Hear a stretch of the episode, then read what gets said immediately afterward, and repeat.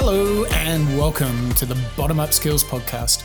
I'm Mike Parsons, I'm the CEO of Qualitance, and today we continue our journey into the world of Revolut. Yes, the fintech, the neobank that seems to be conquering all.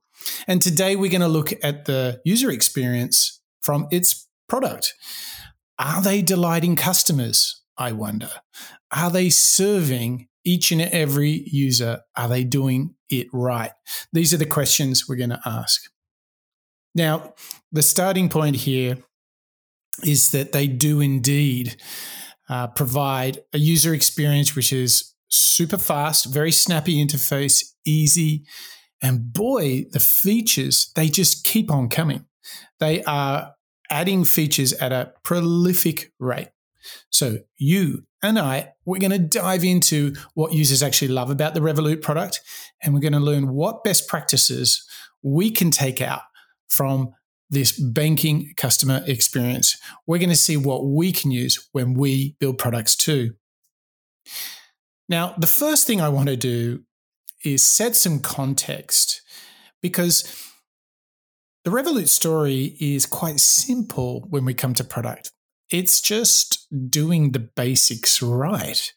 Now, that's not particularly revolutionary or earth shattering, but in the context of banking, it most certainly is. Let me give you the proof. Just to compare what people really think about this product, what the customer experience is really like for Revolut, I've gone and compared it to one of the better legacy banks in the United Kingdom, Barclays Bank. And what I did is I thought, well, okay, let's go find a really large number of reviews for both in the same platform. And so I went to Trustpilot, very good uh, customer review application. And I compared what over 5,000 people had to say about Barclays, and then over 70,000 people, what they had to say with Revolut. And the numbers just don't lie. Barclays can only muster a 1.5 stars out of five. So we're talking about an incredibly seasoned traditional legacy bank huge in size. Yet customers rate it so poorly that Trustpilot has these different categories for the number of stars that you have. And Barclays, with 1.5 stars out of five, they're in the bad category. I mean, what a travesty that a bank of their tenure, a bank that is so institutionalized in the United Kingdom and abroad. Yet they can only muster a 1.5 out of 5. Revolut, on the other hand, I mean, huger number of reviews, 79,000. That already tells you something. 4.3 average, category excellent. And I think I've, I've chosen two reviews that I think expose the story behind. After sifting through them all, this is what I want to share with you. Here's one. This is by a reviewer in the United Kingdom. His name is Chris Packer. He gives Barclays one star out of five. And his headline is Avoid Barclays if you can. I mean, this is when your customers go into what we call detractor mode. They're not neutral and they're certainly not advocates they are detractors. They're advocating against you. He says in his review avoid Barclays if you can. I've had numerous problems with Barclays, including having posts sent to the wrong address, access being denied to online banking, and infuriating telephone banking system. Well, I mean, sending post mm, doesn't sound like too hard a thing. Sorting out access denials to online banking, you know, with all the passwords and security procedures, that's kind of cost of entry for any bank these days. And a telephone banking system, like, come on, guys, telephone's been around a century now. Think we might be able to get that right. But on the other hand, here's a review that I got from this, this person is called GFan 2015. And he says in his review of Revolut, of course, Revolut is a great product as long as you don't hit a snag. Hmm, okay, so this is interesting. The moment you face an issue, there's no way to resolve it quickly. And he goes on to, to explain some of that. So it's interesting, isn't it? Just the difference there. Even though, I mean, I deliberately took this Revolut one, which wasn't all, you know, strawberries and cream. But what it did say is, and, and I'll take you back to this, of course, Revolut is a great product. And that's why we can learn so very, very much. Um, what is astounding to me that actually Barclays isn't the worst customer experience in the United Kingdom because we have done a lot of work studying the UX of banking report by Peter Ramsey, where in the UK he studied the experience and measured the customer experience throughout the UK banking system. And Barclays actually was kind of one of the better. So I really don't want to uh, experience the worst there. So, this is the context of why getting the basics is so innovative, it's so new in an existing category. So, the story here is that legacy banks just get the basics wrong.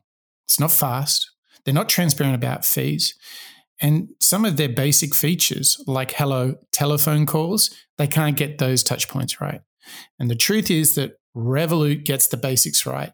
Super fast product, very transparent about fees, and they just continue to add more features. But if we step back, there's still so much opportunity, whether it's for Revolut, Barclays, or some other neobank or fintech. You can see that it seems like everyone stumbles when you have a particular, uh, what we call in the industry like an edge case, where there's some unusual uh, characteristic that uh, blocks a user journey. Both banks seem to struggle with that.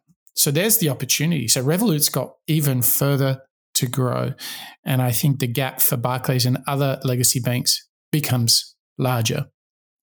Okay, so let's take now a snapshot and uh, check in on what are the features that they actually include in their product.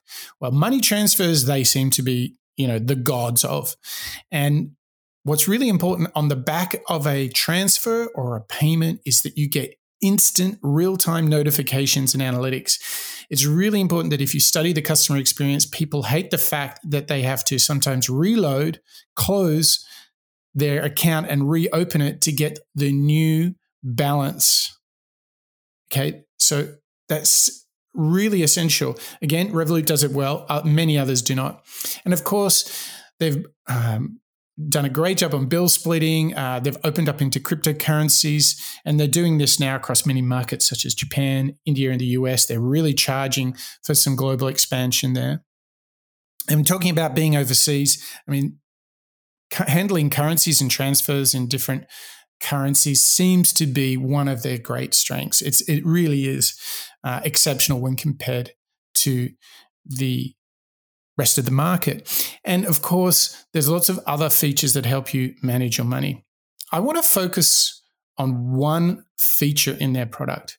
I think tells a little bit the story of Revolut and why their customer experience is so good. So, way back in April 2018, they launched Vaults. Vaults are a special little area that you have. Uh, it's a it's a little uh, envelope uh, where you can put your savings into. And uh, these little vaults are really interesting. It's a beautifully simple idea. It's like a, uh, a little savings area. Now, here's the interesting thing these saving uh, features are personal or for groups. So you can chip in with your friends. And check this out. Since they launched it, there have been over 4.5 million vaults created by users. There is 6,000 new vaults created each day. And into those vaults, the Revolut Global user base has saved over $2.5 billion. How good is this? This is a great example of not just being someone that holds onto your money, what Revolut is showing us with Vaults is by, by understanding the user and their end goals, a trip to Japan, to Mexico, maybe saving for a wedding, or just paying the bills, they will help you get it done. And this is where they can build so much trust. And imagine if they get a charter and, and license to be a full fledged bank across these markets. It would be incredibly powerful because their user experience is far better than the industry. And it, that's why they've grown to over 15 million customers. And it's not only with consumers that Revolut's product is rolling out those features, they're getting into the business side of things. So just uh, in less than the last six months, they have launched a bunch of new features. They're allowing uh, businesses to to run on Revolut. Of course, they've now got QR codes for socially distanced payments. They've got uh, a new expenses product. They've got, and this is really interesting. Two other things I want to talk about: the ultimate freelancer plan. So usually going for this this kind of mass growth freemium model. This is one of the most successful models for fintechs and neo uh, neobanks. Usually, these uh, uh, approaches are complemented by a different way of thinking, where you kind of go after just a local market or perhaps a segment of customers. What Revolut are doing is they have built the Ultima Freelance Plan, which serves the growing number of freelancers who are perhaps working from home or uh, they're digital nomads. So they are not only going for the mass freemium model, but they're also starting to cater to particular segments, such as business, such as freelancers. They have even built a plugin for the very popular WordPress um, tool called WooCommerce. WooCommerce helps you create an e-shop, do e-business to retail on your WordPress website. And the reason this matters is WordPress makes up well over a quarter of all websites on the internet are built with WordPress. And so Revolut have created this gateway that enables you to use Revolut as your payments engine. Really interesting stuff. So, no doubt they're innovating. I will say the one word of caution here is that they are becoming bigger and bigger and they're doing more things than just focusing on international money transfer. This could be their opportunity, but it could also be their greatest challenge. And couple with the fact that they are going to have to move more customers to paid, can they sustain their growth? Can they achieve a viable business? Because they've given a lot away. Uh, to their customers, and that's afforded them the growth. The real question is, can they actually convert them into premium? So, I want to talk about some of the the homework I want to give to the team at Revolut. Um, they are definitely going to have to find a balance as they transition more of their value into their premium features. Um, this is really, really important. They're going to have to really think about um, how they're going to operate, whether it's going to be as a full stack or whether it's going to be as a front end bank. Um, they're going to need a banking license and charter if they want to have the most viable customer relationships. If they want to increase total revenue per user, they're going to need that because then they'll be able to offer a full deposit guarantee um, and offer a full uh, range of credit and debit services across all currencies. And without a doubt, um, a lot of people do complain when little snags hit.